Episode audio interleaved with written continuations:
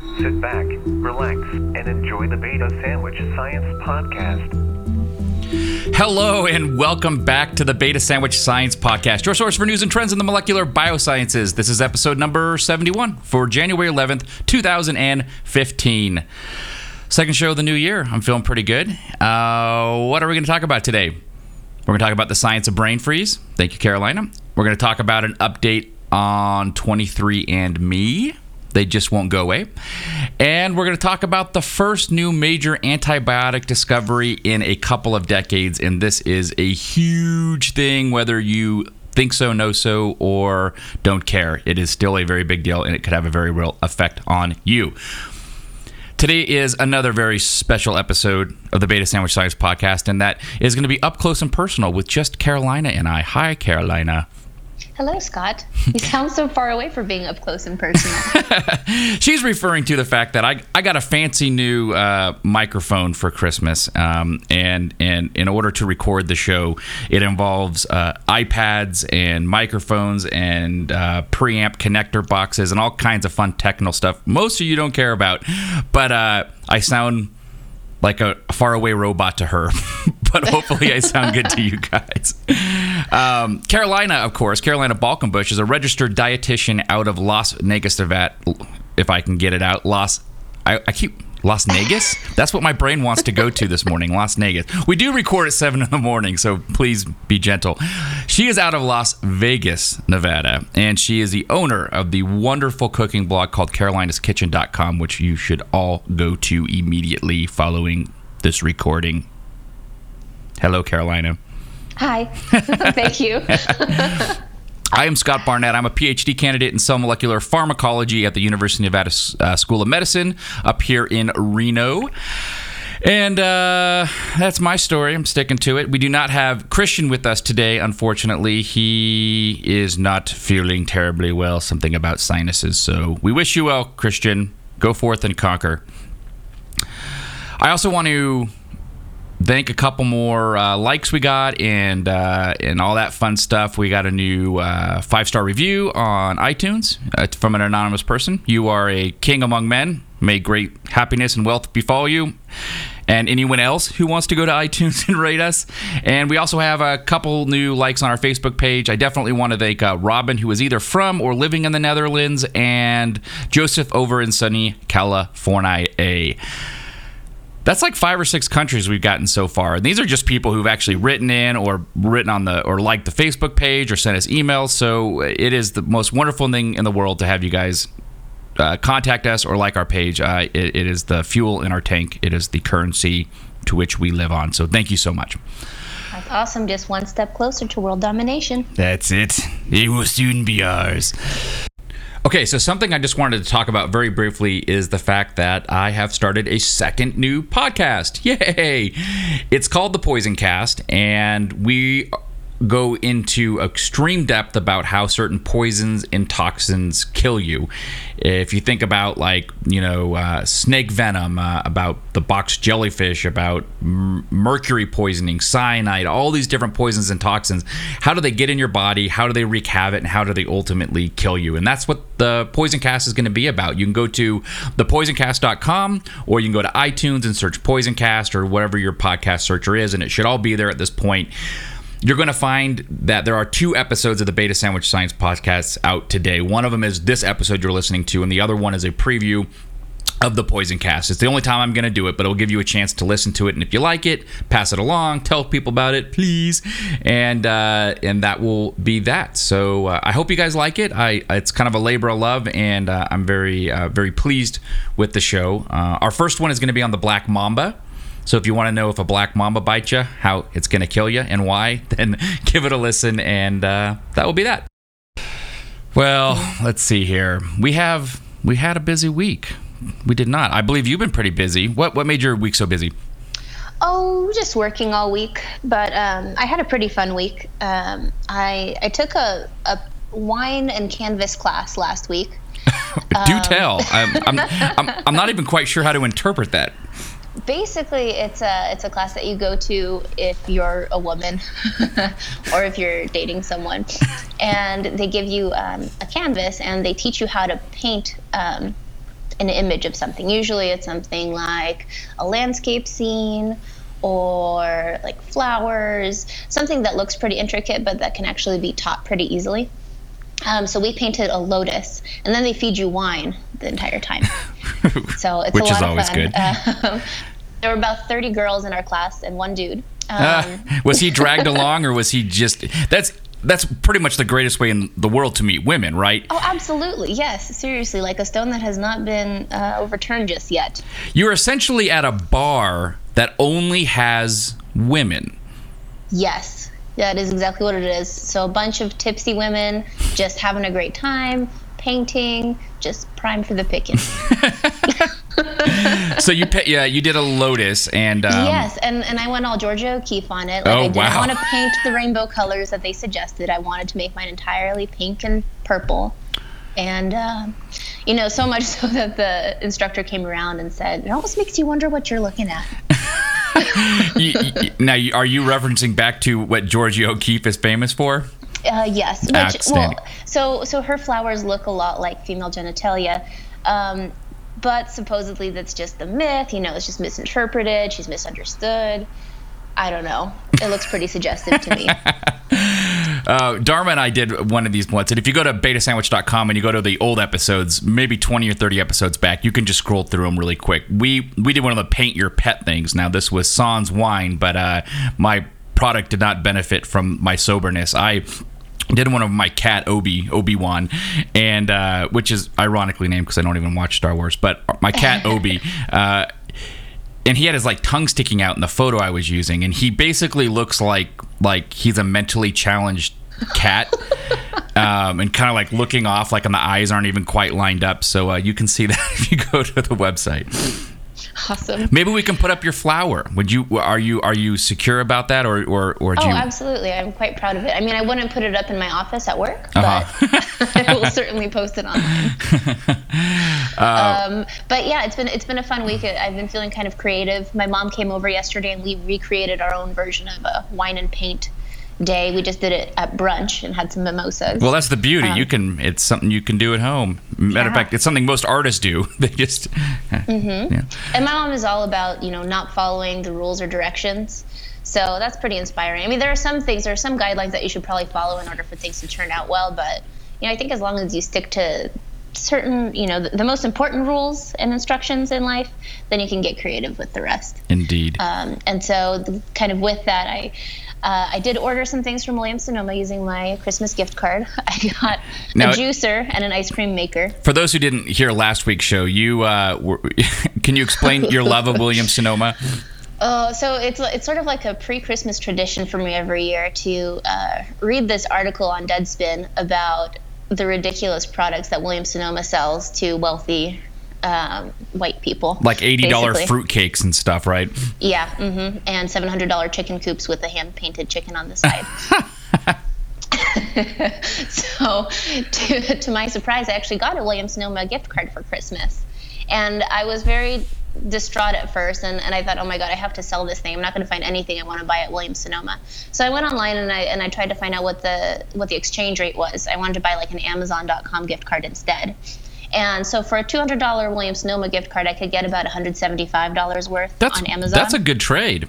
It's a pretty good trade. But I knew I wanted to get a juicer because I wanted to play around with one. And it turned out that on Amazon, the juicer was $175, and on Williams Sonoma, it was 200 Oh, that so it, it was a draw. So you just went to the Basically, would have made no difference. Right. And Williams Sonoma has a somewhat better return policy. It's a little easier to return things in store, and they give you a little bit um, more leeway and like reasons to return something. right. So right now I'm using my juicer and my ice cream maker, and if it if it becomes more of a burden than it's worth, I can just return it after a month. Well, I can't wait to hear more about it. Uh, Yep.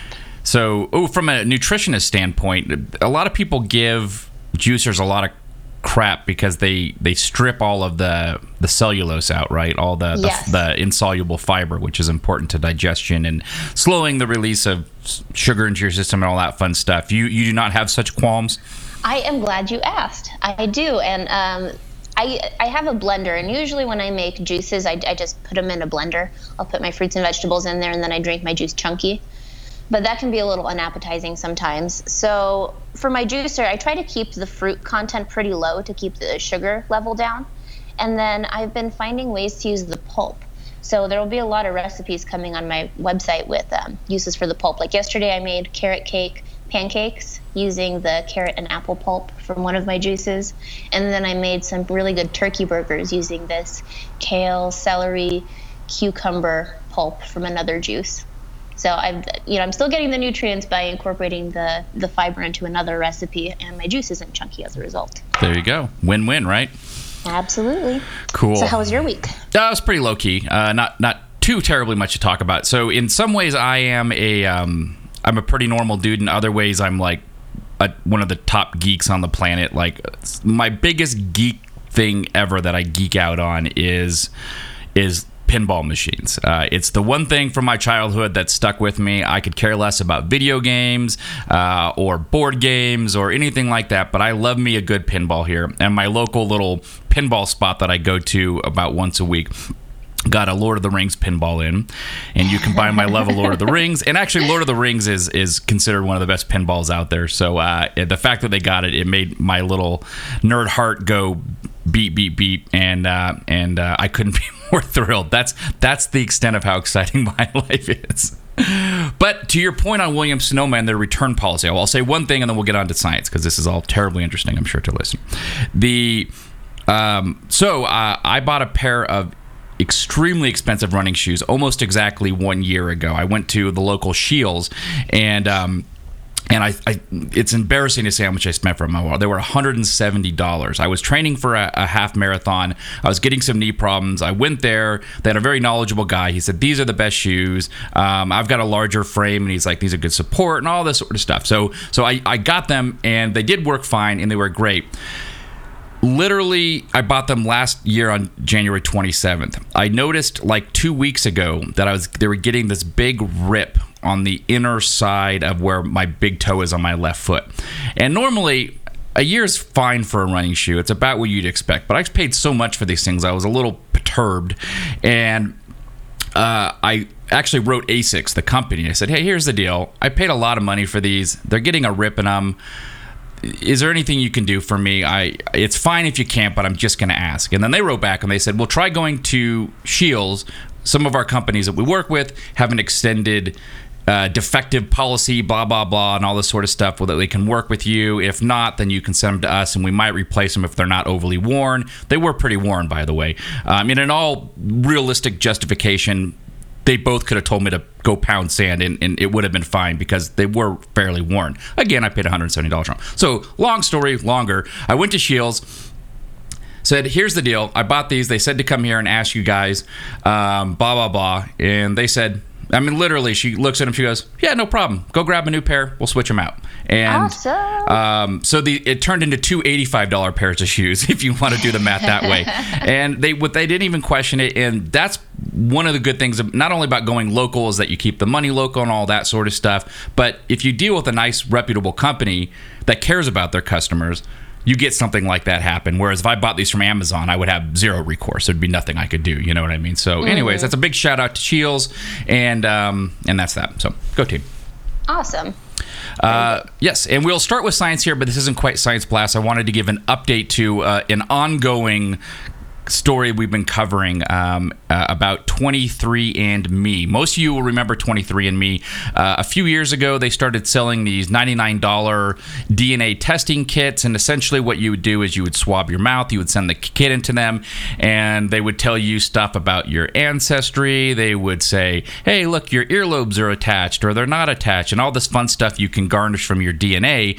But then they would also give you some more medically based information about probability of of heart disease and Parkinson's and Huntington's and all this sort of stuff. And that's where the uh, FDA came in. FDA said, no, no, no you are giving medical advice by giving this information, and therefore you need to be regulated by us. And this whole kerfuffle went back and forth, which ended in the FDA saying, you guys are pretty much done. We we're, we're, not letting you sell these tests anymore because for for various reasons. And uh, and I don't know if they're still actually selling the t- kits anymore. I want to say no, but I, I should have looked at that before this.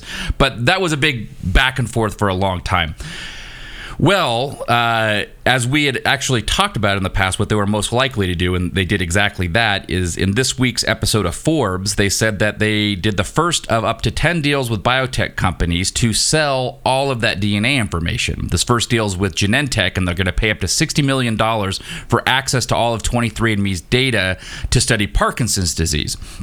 Um, so there's real mixed feelings on this because on the one hand you've got like oh you know in order to get to the next phase of science in order for us to really understand and get to new medicines we're going to have to start mining millions and millions of people's genomes. This is unavoidable it's critical and it's a good thing ultimately for us to start developing drugs based on genomes not just based on the diseases we're trying to treat. The problem is is that 23andme uh, I, I guess in a, a, to be it, in a very best case scenario, they were being they mildly obfuscated the fact that they were going to be selling your genome. In a worst case scenario, it was very intentional and they were trying to hide that information. I can't say either way. I don't know, but the fact is is that they you bought this kit thinking you were just going to get a little information about your body and now they're selling your genome to other to other people and that that leaves a bad taste in my mm-hmm. mouth, you know. Right. Was there any kind of informed consent about that, or is it even required? There was informed consent, and this is where it gets a little mucky because you actually even had to check a box saying that this data may be, um, you're giving permission for them to use this data. It was very, the wording was very muddy about what they were doing with it, and it was hidden in pages of other legalese.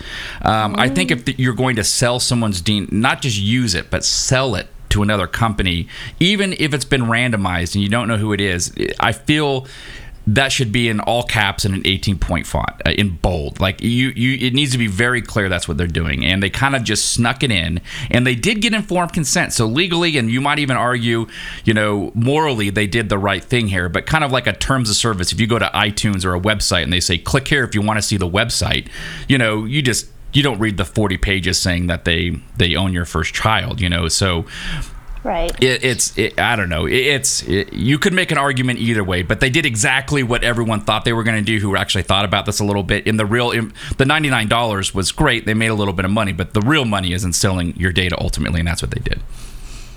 Very clever. Very clever indeed. So uh having said that perhaps we should move into science blast Science Blast. beep beep beep beep. That's Pew, pew. that's my backup backup bus of beeping. Um science blast. Well you go first today. you go first today. I've just no been I, I always go first today. But, i mean but every my week. throat my throat please please go first Okay, so why are we talking about ice cream in January when it's like seven degrees in the Midwest? Well, it's like 70 degrees here in Vegas. is it really 70 there Yeah, it's amazing. it's so gorgeous down here. Uh, I was wearing shorts yesterday. um, and also, I got my ice cream maker uh, this week. So, I, my, my ultimate goal is to learn how to make healthy ice creams. Um, I found a recipe for a Greek yogurt white wine ice cream that I want to make. Ooh. But I want to start with the basics. You know, I want to um, find out what a good base recipe is and then tweak it a little bit. Um, so I've been looking into the science of ice cream a little bit this week and to find out like why certain things are added, why you like can't mess with with it too much, and also I was interested in, in why we get brain freezes. Indeed. So I'll can I ask with, a can I um, ask a leader question? Oh, so sure. um so as far as normal ice cream, is it is it just like heavy cream, sugar, and salt? Is that like what the recipe that comes in the box? Um, no, actually, the, the most recipes will actually have egg yolks in it too. Oh. Um, and so I was really hoping you don't have to do the whole egg yolk thing because anytime you work with egg yolks in like a, a cream and sugar recipe, it requires you to heat it up to pasteurize it, and you have to heat it up slowly so that way the protein is denatured but they don't aggregate, and then you gotta like temper hot liquid into them. It's just a huge pain, but there's there's definitely a good reason for the egg yolks being in there. So that being said, um, Scott, you're right. The, the main components of ice cream are basically um, some kind of cream. It can be a combination of milk, half and half, and heavy cream. Uh, usually, it's they say that the best the best tasting ice cream ends up having about 19% fat. Um, That's a lot of fat. yes, it's very it's very fatty. Um, any more than that, and it would taste so rich that USDA actually doesn't consider it ice cream anymore. And the reason for that is like ice cream makers really wouldn't sell very much because people would only be able to eat a very small amount of something that rich. But at home, with your own ice cream maker, you can make it as rich as you want. Um, so it's interesting. USDA actually has a specific definition for ice cream. Um, if it doesn't fall within these requirements, it has to be labeled as a frozen uh, dessert. Basically, it can't be called ice cream. Um, and that means it has to have at least 10% milk fat and a minimum of 6% non fat milk solids. And a gallon of it has to weigh at least four and a half pounds. There's So a the weight reason- requirement. There's a density requirement. Interesting. Yes. Yes, and the reason for that is um, in the whole churning process when you're churning your ice cream, the purpose of that is to freeze it, but also to incorporate egg, um, air bubbles into the emulsion. And so the more air bubbles you can incorporate, the fluffier the ice cream bit. Uh, the ice cream gets, and also the less product you're using to make a certain volume. So it ends up being cheaper for companies. So most commercial ice creams have about um, they, they they double in size from the ingredient to after the air is incorporated. They call that increase overrun. So commercial ice creams oftentimes will have about 100% overrun, but premium ice creams, the really creamy ones with small ice crystals, the ones that are like really rich and almost chewy and melt really slowly, typically have um, as low as like 20 20% overrun. So um, in a home mixer, uh, a home ice cream maker, uh, depending on the brand you have, you might be able to achieve a very, very low overrun, a very small amount of air bubbles incorporated in. But you do want some air bubbles because the air bubbles are what makes the ice cream soft and fluffy. If you incorporate no air and you freeze it, then it's kind of like freezing melted ice cream. It'll just turn into a rock. Ah, okay. So there's so there's definitely like a, a sweet spot there. So when you're making ice cream, the first thing you need to do is you need to um, heat up whatever dairy you're using, and the reason for that is to start denaturing the proteins um, in the dairy. And what that allows is is it basically helps emulsify um, the the water in there, and it'll help uh, the sugar not just grab onto the water particles and then exclude any fat and protein in the mixture. It basically helps combine everything really well. Oh, that's interesting. So when you denature the proteins in the milk, it allows the sugars to kind of be incorporated in that denatured Yes, state, so it becomes this homogeneous mix. mhm, because okay. sugar is very hygroscopic, so it would just latch onto the water and exclude everything else. It would prefer the not do water. Mm-hmm. right? It's going to go to the thing, and there's tons of water, and it will go to whatever is easiest to bind to. So it would just incorporate all the water and leave the proteins alone, and then you have the separate. That I never knew that, and it makes perfect sense. It's pretty awesome. So the best way to do it is just to heat your uh, basically your your milk or cream mixture, and separately you would combine. Well, you would whisk your egg yolks first. So the reason we use egg yolks in um, in ice cream is for a few reasons. One is that they contain fat and protein. And uh, it does contain uh, lecithin, which is an emulsifier. But interestingly, you don't really need that emulsifier in ice cream because the the proteins, uh, the the high content of protein in the dairy is enough to create an emulsion. So actually, the extra emulsifiers in the egg yolk serve to sort of do the opposite. They cause the fat in the mixture to destabilize and form like little. Uh, they call it partial coalescence, which is where um, the fat kind of comes out of solution and creates an inner matrix in the ice cream Okay. that can trap air bubbles. So it's, it's it kind of helps with incorporation of air. Um, ice cream, I'm sorry, the, the egg yolks also help with like a smooth texture and a taste of creaminess. So the way you want to handle the egg yolks is whisk them, and after you've whisked them pretty hard, then you add the sugar to that. So same reason. Egg yolks are an emulsion, so you want to um, whip them up, make sure that all the, the water, fat, and protein in there is well mixed together, and then you want to add the sugar in very gradually as you whisk it hard, and it'll basically create like this this white foamy egg yolk sugar mixture. And then when you have your hot dairy that you've been heating over the stove, you want to heat it to about 175 degrees Fahrenheit, which is where it's just barely starting to boil, tiny Okay. little bubbles forming. And you add it very slowly into your egg yolk mixture while whisking it.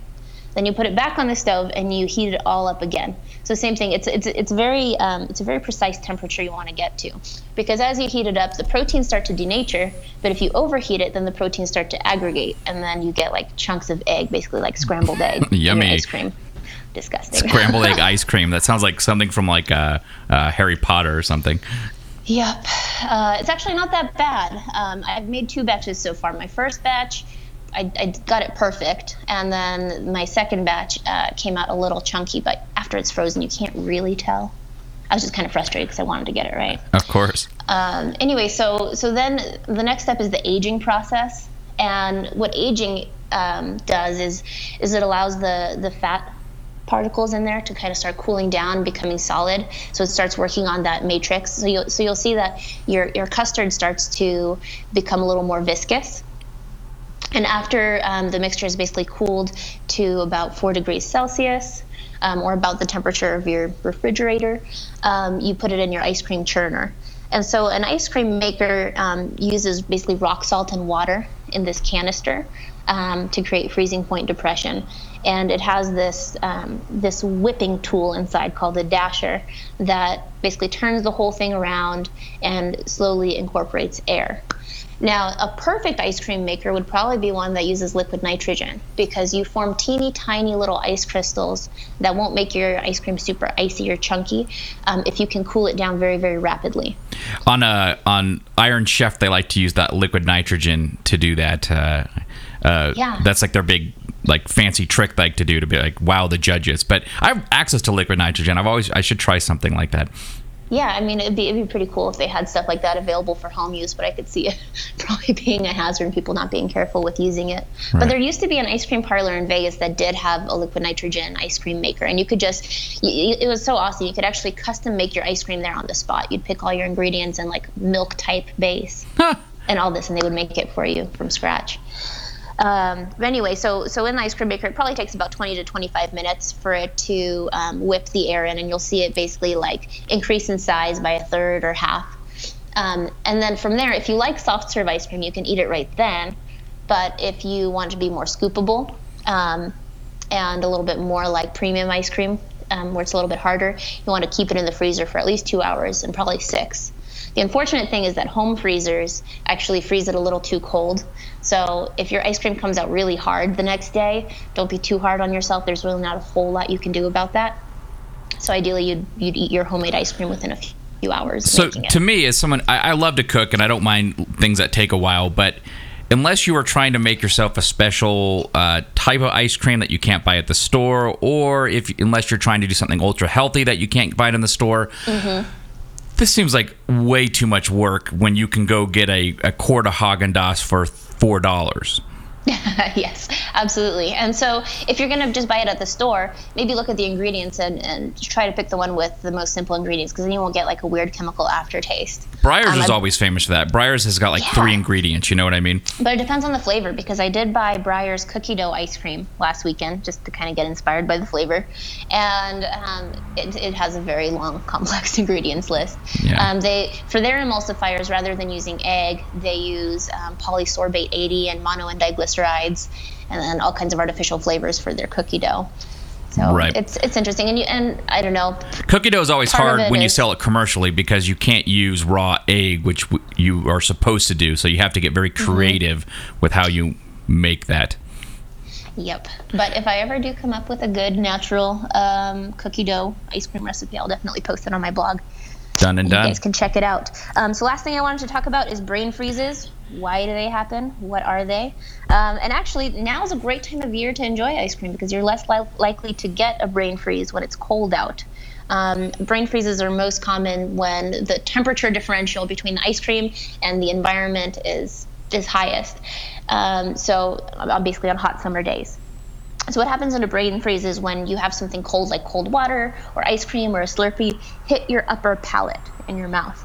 And right there, um, you basically have this collection of, of nerves. And when, when that extremely cold uh, substance touches the roof of your mouth, it causes your, um, it's called your uh, cerebral um, artery to constrict very quickly, and that can be very painful and basically causes a 30 second long um, headache. Huh.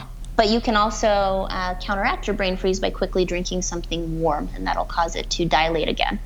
The problem is, is that like how often when you like ice cream is normally like its own thing, you know what I mean? And you're not mm-hmm. normally eat drinking it by like a by like a pot of like steeped warm water or tea. You know what I mean? You don't mm-hmm. you don't your best option normally is to do the tongue on the roof of the mouth thing, which I, I don't even know if actually works, but Yeah. Well, what's what's really terrible is to study this. Uh, Harvard Medical School actually found some healthy adult volunteers and had them sip ice cold water through a straw directly onto their upper palate, and then measured blood flow in the brain using a Doppler test, a transcranial Doppler test. Can you imagine being in that room and like basically inducing brain freeze on yourself? I'd be like, can I be in the study to test the effects of Ritalin and cocaine on study habits? Like, do I have to be in this one? Definitely pick another one. but um, yeah, so that's I think that's pretty much it for ice cream and brain freezes. Um, you don't need an ice cream maker to make ice cream though. If you want to try out your own, you can use the double baggy method. So just combine your cream, sugar, vanilla extract, whatever ingredients you're using in a Ziploc bag, and in a second Ziploc bag, put a little bit of ice and rock salt and just shake it up.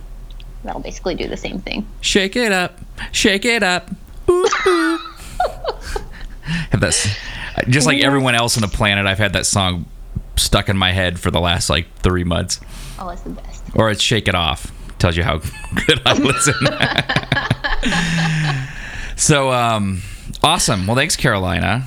No problem. Brain Tell us about this uh, new antibiotic. Yeah, so this is uh, this is really big. This just came out in Nature on Wednesday, and uh, so a little background on antibiotics. I in a way, we've actually been using antibiotics for for hundreds of years. Uh, the Greeks and Indians they used to take molds and and other plants to treat infections, and they found that it would help them heal. In Greece and in Serbia, they would use moldy bread that was traditionally used to treat these wounds and infections. Uh, in Russia, peasants would actually take warm soil and rub it in their infected wounds, and that plays an important part. Uh, and I'll explain a little bit later, but that was actually generally effective as well.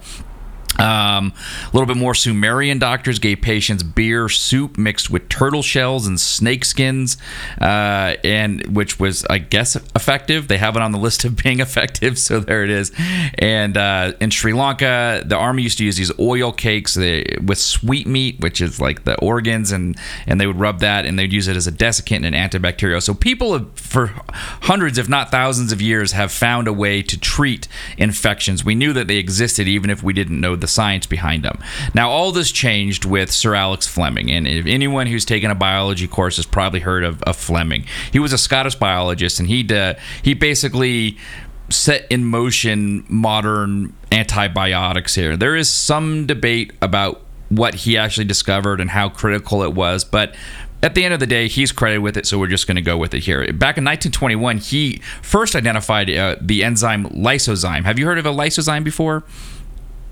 I have, yes. Yep. So they're in your tears and your saliva, and part of the reason that uh, your your your eyes and your mouth are, are very resistant to bacterial infection is because, and if you think about it, if you get a cut in your mouth, it's very unlikely that that cut's going to get infected. And if you think about it, it's this warm, hot, dark environment. It's perfect for for infections of a, a cut of some some kind, but they generally don't get infected. It's because of these lysozymes. Uh, they function by attacking the peptidoglycans on the cell walls of bacteria, and and they break them down. So this is naturally occurring uh, antibacterial type uh, uh, enzyme created by the body here. But most of course, what he's most famous for finding is penicillin in 1928. And the discovery of this penicillin was from Penicillium notatum. Um, bacteria always have fun names and in, impossibly to say correctly names. Uh, but they uh, this was used, of course, to treat syphilis and gangrene and tuberculosis, and it, it saved millions and, and millions of lives. So, um, okay, so back to antibiotics in general here. In 2002, uh, or t- excuse me, by 2012, all basic antibiotic development it, it remained stagnant for for for a couple decades. This is a study in 2012. It remained stagnant for decades, and um, the fact is is that we had 16 antibiotics approved from 1983 to 1987, and since then there have been absolutely no new classes of, of, of antibiotics to treat these gram-negative bacteria, um, and uh, is, or for gram-positive, and there's been zero for gram-negative bacteria in 40 years. So so there's this complete dearth of available antibiotics, and antibiotics, as you can expect, have been critical to human survival. Between 1944 and 1972, human life expectancy jumped eight years, and that's largely contributed to to the availability of antibiotics. So it's really important that we get new ones. Now, uh, how do antibiotics work? This is actually pretty cool here. So there's a couple different classes of antibiotics. One are called bactericidal. One is called bacteriostatic. Bactericidal, uh, as in to kill the bacteria. Uh, this works by interfering with the formation of the bacterial cell wall or its contents. And the, the antibiotic will go inside the cell, it will bind to certain components that make up the cell wall, and the cell wall can't form, and the bacteria dies there. And it's, it's been very effective. Penicillin is certainly one of these types here. The other type is bacteriostatic, and it kind of has the word static built in, meaning not moving. And what this does is it interfects, uh, interferes with the DNA of the bacteria, and it can't it can't replicate itself. It can't do mitosis, and so the bacteria is alive, but it can't replicate. And when it finishes its life cycle, it it dies there. Here, so those those are the two kind of classes of antibiotics. So this article that just came out in Nature, which is titled "The New Antibiotic That Kills Pathogens Without Detectable Resistance," um, is really cool. Most antibiotics that, that were discovered in the bulk of them were discovered between 1940 and 1960 these were done by screening soil microorganisms. And what that means is they they would they would take all the bacteria they found in the soil. And if you remember back they, when people used to put soil in their wounds this is why. Uh, because these soils would the bacteria in these soils would would excrete these antibacterial or these anti-bacterial reagents. Uh, in a way, they were trying to kill other bacteria in the soil so that they could survive um, in a kind of a, a, competing war thing here. And they would take that, and then we would synthesize it and we would use it here. Uh, the problem is, is that uncultured bacteria make up 99% of all the species in the environment. And that is, is that most bacteria we can't grow in the lab. It's extremely difficult. Uh, despite all of our best efforts if you take a culture medium uh, with sugar and nutrients the bacteria just aren't going to thrive. And so we've been locked off from this huge source of potential antibacterials. Um, but this uh, this group in Boston that uh, that discovered this, what they did is they screened 10,000 organisms from 25 different antibiotic groups they grew, they, they grew here. And the way they did this is they um, they have this box, so to speak, and and it mimicked soil. And these and it was flanked on either side like a sandwich by the semi-permeable membrane and they could kind of put nutrients into the soil this fake soil and the bacteria thought they were in real soil. And so all of a sudden they were culturing all these bacteria that we could never culture before here. And they would collect through the semi-permeable membrane all of the the excretions from the bacteria. And then they started doing a, a very classic pharmacological um, test which is you take all of these fun excretions and you start putting putting them in petri dishes with known uh, bacteria that you were trying to test it on, and they found uh, they found a couple that were killing a lot of things that could never be killed before, and they named this new antibiotic. Uh, uh again, I hate these names. TXO Teixobactin, I'm going to call it. And this, just like uh, uh, a lot of bacteria for gram negative they inhibit cell wall synthesis by binding to this really highly conserved motif uh, uh, lipid motif of a peptidoglycan and uh, this other lipid called lipid number three um, that go into the cell wall and it kills them. And and this is a brand new antibiotic here.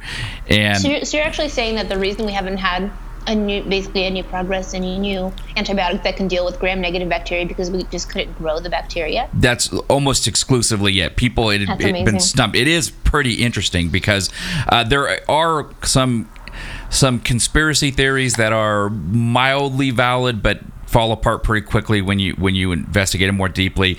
Their bacteria uh, antibiotics are generally cheap to make, um, and um, and there's the conspiracy theory is that big pharma doesn't want to invest in them because it takes a lot of money to develop a brand new antibiotic. There's not a lot of money in the distribution, and therefore it's not worth looking at. And uh, and while that is true in a broad sense that why would any company want to invest in something that's not going to bring it a lot of money but cost lots of money to develop uh, that's not generally how these things work. Having a novel a antibiotic that can treat something like MRSA is a huge thing, and I guarantee you, uh, big pharma would love to jump on something like that. So that's uh, that's the other side of the coin where people would say there's just not a lot of people investigating it either here. So, um, but about gram positive, gram negative here.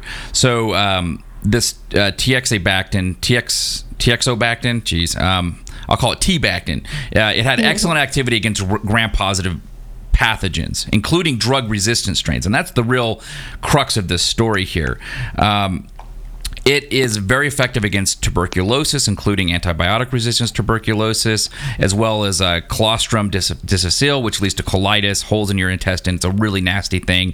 Uh, uh, anthrax, and the big one, which all the news has been focusing on, it's it's very, very, very effective against MRSA, uh, which is the plague and dirge of all hospitals. It is completely resistant to all known antibiotics, of course, that is until now, and it will it will wreak havoc. If, a, if you find a patient has MRSA in your hospital, it can literally shut down a wing. And they people come in with the bleach and they do everything. You think you have a handle on it, and then four months later, there's another outbreak from the same strain. It's a nasty thing. So the fact that this might be in the arsenal to treat MRSA is a is a pretty pretty spectacular thing here. Um, if you've heard of gram negative and gram positive, gram negative and gram positive bacteria. That's great. Uh, a lot of people haven't. The reason they are, they're even called that is just based on a staining. Uh, you use something called crystal violet dye, which is something you if you if you if you stain the bacteria, a gram positive bacteria will become this violet color because it can absorb that dye. A gram negative means it doesn't absorb the dye. It's just really based on the identification through whether or not it would absorb a dye or not. And the the way they're different is that uh, is the outer shell of the bacteria bacteria and the type of uh, uh, layers that make up the the cell membrane for the bacteria. And we won't go into super detail about all that now. But uh, gram positive are are much easier to deal with with antibiotics. Gram negative are much more difficult. And unfortunately, gram negative are 90 to 95 percent of all gram negative bacteria are pathogenic. Stuff like E. coli, Salmonella, most of your nasty bacterial based STDs are gram negative. So they're still this doesn't deal with those. But uh, I think the fact that we got MRSA and and resistant uh, tuberculosis, which have been real scary, especially for hospitals. That's uh that's certainly a a big uh, feather in the cap of uh, uh of research. So go team here. Hey, real quick, can you just review real quick how bacteria um, become resistant to antibiotics? Yeah, they, they do it in in the same way, and guess what? They're going to become resistant to this too. It's just a matter of time. Um, uh, the what, what happens is is that you it's all through a, a, a natural selection process here. If you any organism, bacteria, um, when you give it something to kill it, you're going to kill a vast majority of it. But every once in a while, you will get a, a mutation that randomly occurs spontaneously that allows one bacteria to be a little bit more resistant to the antibiotic or whatever it is you're trying to kill it with. And this isn't through some sentient understanding and realization from the bacteria. These random mutations happen all the time. Often they will be worse for the bacteria and they will end up killing it. It's because it's just a random mutation. And once, I mean, if you think about it, these bacteria are dividing, you know, every 30 or 40 minutes, whatever the case may be. So you have colonies of, of billions, if not trillions, of bacteria, so all having their own random mutations independent from the other one. So every once in a blue moon, you one's just gonna be like, oh. I got lucky. This this this this uh, this antibiotic that's killing all my other friends, I don't seem to care about so much. And then all of a sudden, that one starts dividing, and that's the that's the impetus for these resistant strains. And then they move on to other hosts, and now you have a something that's resistant to it. And as part of the reason, a lot of people say don't be obsessive with cleanliness overly obsessive washing washing your hands is fine but using like the the isopropyl hand, you know, those things you squeeze in your hand, using that 40 times a day, you're you're you're building in a resistance. You're you're helping them become resistant ultimately, and uh, and you it's absolutely possible to overdo it. And that's there's this huge issue with the over prescription of antibiotics and that's what doctors have been talking about for a couple decades here, which is you're giving antibiotics to people whose body could naturally fight off the infection, or they don't even have a serious infection, and you're giving them antibiotics anyways. You're just giving, you're rolling the dice, and you're giving that bacteria more and more opportunity to form a resistance, which then can move on to other people who, uh, who, and they'll do a lot of damage to those people. And uh, and we are where we are now, where we have tons of strains that are antibiotic resistant, and it's very difficult to create new antibiotics. So it's nasty. So that's that is interesting because I know all the all the headlines about this um, new finding are basically saying like this is uh, an amazing um, antibacterial agent that that that deals with um, resistant bacteria, but that's only temporary. It's not like they've solved the whole bacteria resistance issue. No, and the real kind of a magic of this may be this this way in which they they were able to culture this new bacteria. And uh, if this if this new um, technique is effective for a lot of new strains, then uh, that can culture a lot of new strains, then we might end up having quite a bit more than just this this single one here. So let's uh, let's hope for that. Yes. Indubitably. You know what I forgot to do? Uh, tell us about your other thing. I did. And you know what I'm going to do too? I'm going to splice something in right at the very beginning of the show. So Okay. so in case people got tired of me droning on, they'll actually hear about it. And if you're listening to this, you'll you'll know that what you heard at the beginning of the show is also fake. And now you're probably wondering what the heck is Scott talking about.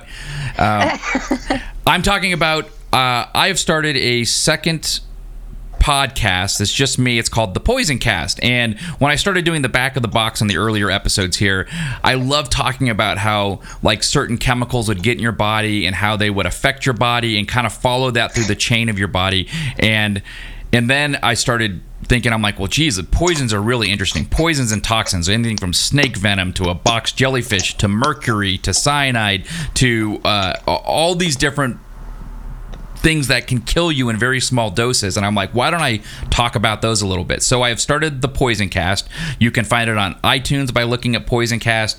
You can find it. Um, you can find it by uh, by.